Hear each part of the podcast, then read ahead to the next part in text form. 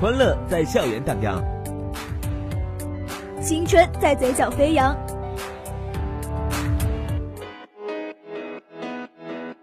点击校园，点击校园，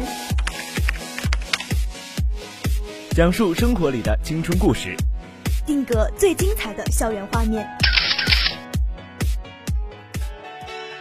在这里，在这里。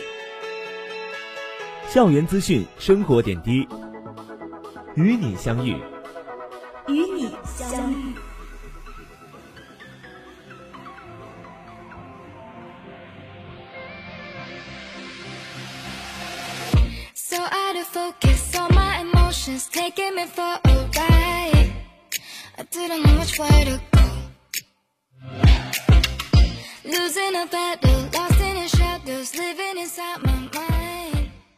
关注校园动态，立足校园，真实记录我们的校园生活。大家好，这里是每个周五准时和大家见面的点击校园，我是丽丽。曾经的你对大学生活有怎样的憧憬？现在感觉与自己期待的是否一样呢？时光流逝，不知不觉，小萌新们已经踏入校园一个月了。听听他们在这一个月里发生的故事吧。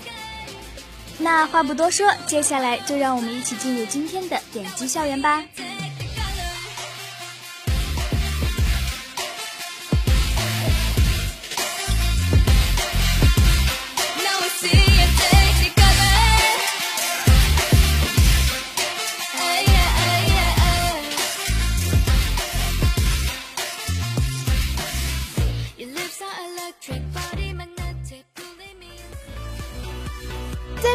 美青春乐章，最炫校园生活，带你聆听最新校园资讯，领略趣味要闻。我们用音符留住你美好的校园时光。校园放松会，在声音的海洋里畅游校园生活。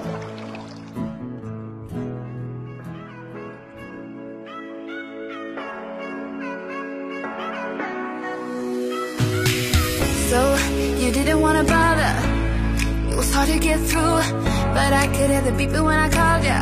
What's up with that? What's up with that? Let's get a little more honest. Don't wanna focus on you. You stopped before we even got started. Cause you've been waiting on parades Always pulling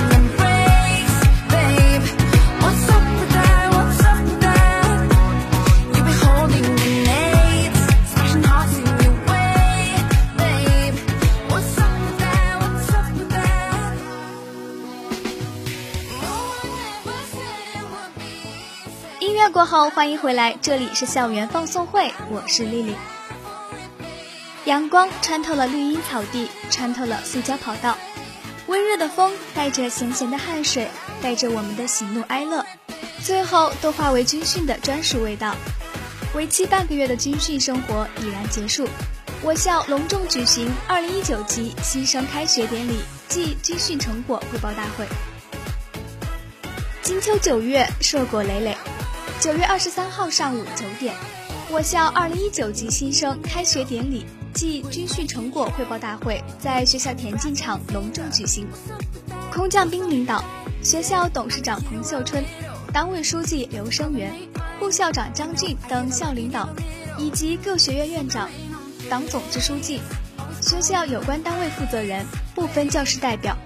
二零一九级全体新生辅导员及新生参加了大会。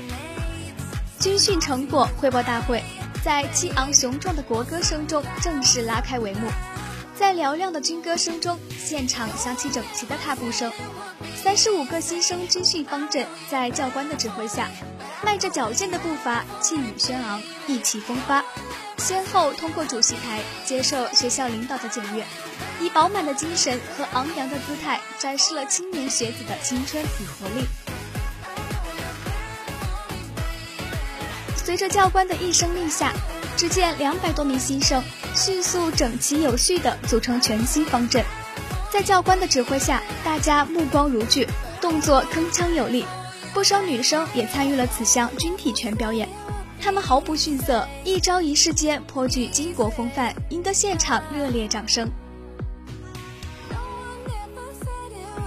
随后，新生军训方阵带来了青春告白祖国，庆祝新中国成立七十周年花样方阵表演。三千六百余名新生挥舞着国旗，齐声高唱《红旗飘飘》，以青春向祖国告白，并依次摆出“一九四九”“二零一九”“七十”“中国”等字样，深情祝福新中国成立七十周年。田径场瞬间成为了一片红色的海洋。汇演结束后，学工部部长陈义文宣读了十佳军训方队。优秀军训学员、优秀军训教官、优秀军训辅导员的获奖名单。随后，二零一九级新生开学典礼正式开始。教师代表操路老师对广大新生提出了自己真挚的四点建议：一是希望大家尽快适应大学环境，实现角色的转换，尽快独立自主，让父母放心；二是确定学习目标，掌握科学的学习方法。培养自主学习的能力和习惯。三是要善于思考，勇于创新，积极践行弘德博问、和谐拓新的校训精神。四是要有自信，每个人都有自己的价值，要坚信是金子总会发光的。刘生元书记总结讲话，他向同学们提出了三点寄语，勉励大学生砥砺奋斗，不负青春韶华。一是希望新生不忘求学初心，练就过人本领；二是希望新生不忘成人初心，拥抱国家情怀；三是希望新生不忘成才初心，勇于砥砺奋斗。刘书记希望广大新生秉持弘德博问、和谐拓新的校训精神，以志之所趋、无远弗届、穷山巨海不能现也的豪情与壮志，燃烧青春卡路里。跑出成长加速度，在德智体美劳中全面发展，成为新时代中国青年，不负伟大时代，不负青春之我。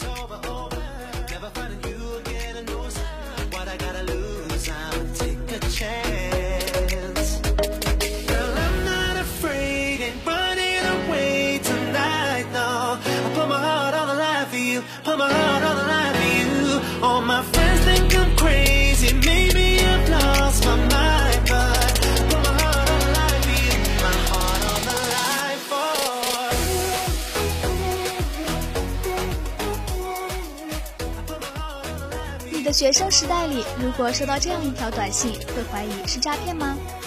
同学你好，我是西安学生资助管理中心小助。学校通过分析餐厅一卡通消费数据，结合你在学校的综合表现，近期将为你发放隐形资助七百二十元，全部发放至你的一卡通中，用于补贴生活所需，请注意查收。学校偷偷给学生饭卡中打钱，差点被当成是诈骗。近日，西安电子科技大学的一些学生突然发现饭卡中多出几百块钱，十分诧异。在校内的公众号上，也有一些同学反映收到了上面这样的短信，怀疑是诈骗短信。得知是学校利用大数据隐形资助后，感动不已。据悉，学校通过分析学生在校刷饭卡数据，对比困难生库，并结合学生综合表现。找出每月在食堂吃饭六十次以上，每天吃饭低于平均值八元的学生进行资助，让学生在享受补贴的同时，柔软的内心也能得到保护。这所学校的举动立刻引发网友点赞。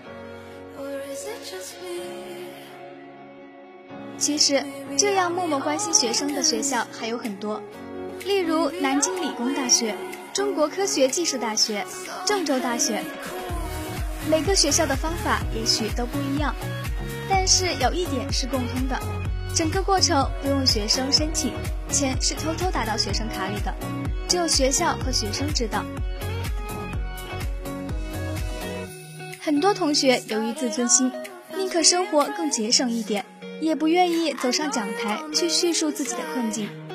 有时候，甚至本该属于他们的资助，也没有真正作用在他们身上。相比之前的贫困生补助，需要贫困生主动提出申请，回家后开出各种证明材料，学校收到之后进行审评，最后在学校里进行公示。大数据资助贫困生，既不需要学生主动申请，也不用再提供任何证明，甚至在收到补贴前都没有学生知情。这样的资助方式当然要更有效率。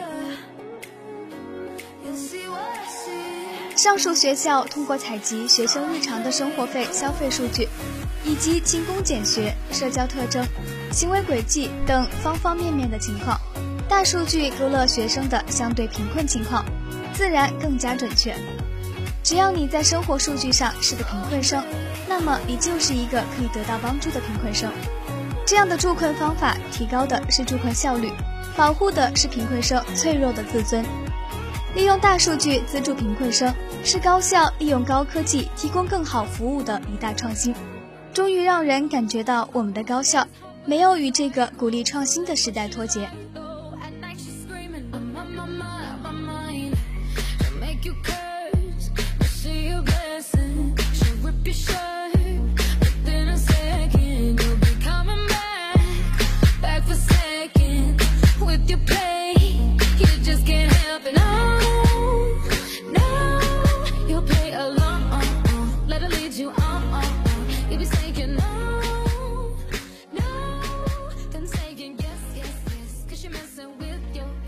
开学第一课，我们可以教给同学们什么？湖南大学把主题教育第一课搬进了定点扶贫村。在湖南大学“不忘初心，牢记使命”主题教育动员部署会后第二天，该校党委理论学习中心组集体来到学校驻点扶贫村龙回县虎形山白水洞村，围绕“发挥我校优势，助力脱贫攻坚”专题开展实地研讨。通过综合治理项目和扶贫项目考察，结对帮扶走访，听取专题辅导报告，与扶贫项目师生座谈等，督促指导脱贫攻坚工作，在不忘初心、牢记使命主题教育走深走时尚下功夫。湖南大学校党委书记邓卫、校长段宪忠以及其他中心组成员。立刻分头入户走访了结对帮扶的困难群众。中心组成员们问得非常仔细，深入了解困难群众的家庭基本情况、享受的扶贫政策、遇到的主要困难，并且勉励他们坚定脱贫信心，保持积极的生活态度，早日脱贫致富。他指出，学校要把开展主题教育同学校建设发展结合起来。深刻挖掘千年学府的文化底蕴和办学传统，推动主题教育高标准、高质量开展，确保学校主题教育取得扎扎实实的成效。龙回县是湖南大学的定点扶贫单位，白水洞村是湖南大学的定点扶贫驻村帮扶单位。湖南大学自2012年起对口回龙县开展定点扶贫。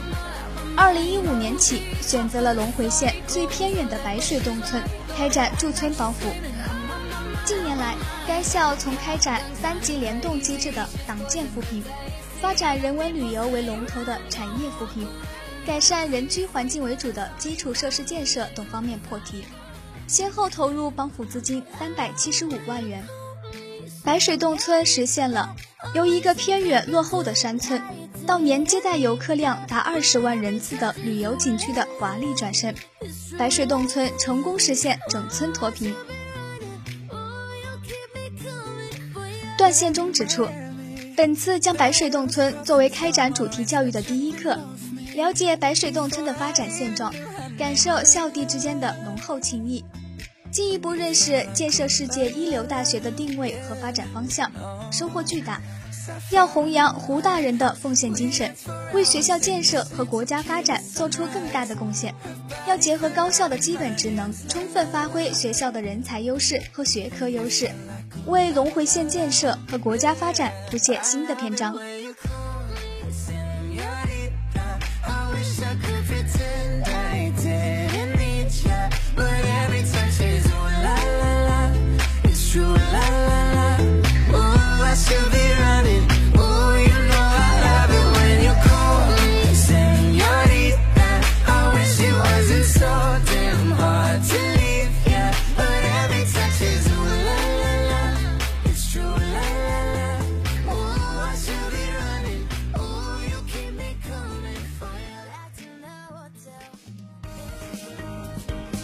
这里有新鲜的校园趣事，这里有动人的青春故事。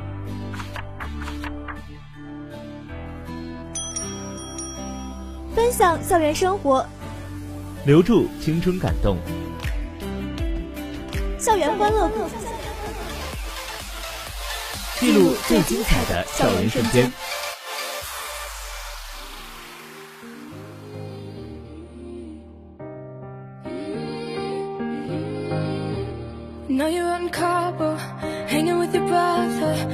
Wishing that I was your bridal, so I could be close to your lips again. I know you didn't call your parents and tell them that we ended, cause you know that they'd be offended. Did you not wanna tell them it's the end? And I know we're not supposed to talk, but I'm getting ahead of myself. I get scared when we're not.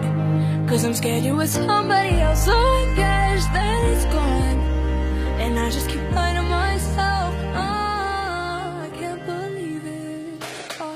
音乐过后，欢迎回来，这里是校园欢乐谷，我是丽丽。I miss you. 我现在呢，去采访一下一九届的小萌新们。刚刚步入大学，还习惯吗？嗯，还可以吧。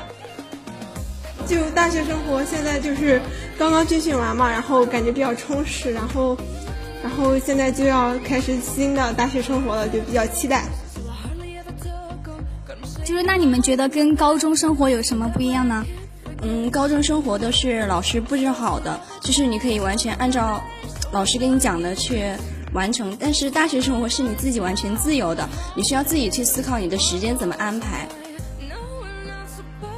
高中的话更多是学习一些书本上的知识，然后，但是大学的话可以更加重视实际操作类的吧。高中好约束，高中特别紧张。高中是老师约束你，大学是自己约束自己。嗯，我高中时间就是比较就辛苦嘛，就是学习关于这样的。然后来到大学之后，有很多的不一样的体会，比如在宿舍那个就是教学楼什么的，就就比高中的会好一点，也比较欣慰。而且大学的社团也比较多，比较喜欢。我觉得高中更多的是一种形式化的紧张吧，大学的话就更多的是自己去规划一些时间，就比较自主一些。好的，那你来到这个学校已经快一个月了，呃，有什么印象深刻的事情吗？招新呢，大学学姐都很热情，然后每虽然每次面试的时候都很紧张，但是私下里他们都是很温柔的学姐和学长。然后迎新晚会，学姐学长们也都准备的很辛苦，就是为了欢迎我们。大学生活应该会很丰富。印象深刻的事情就是在呃军训的时候吧，跟大家一起一起呃站立啊，怎么样，就是感觉比较享受。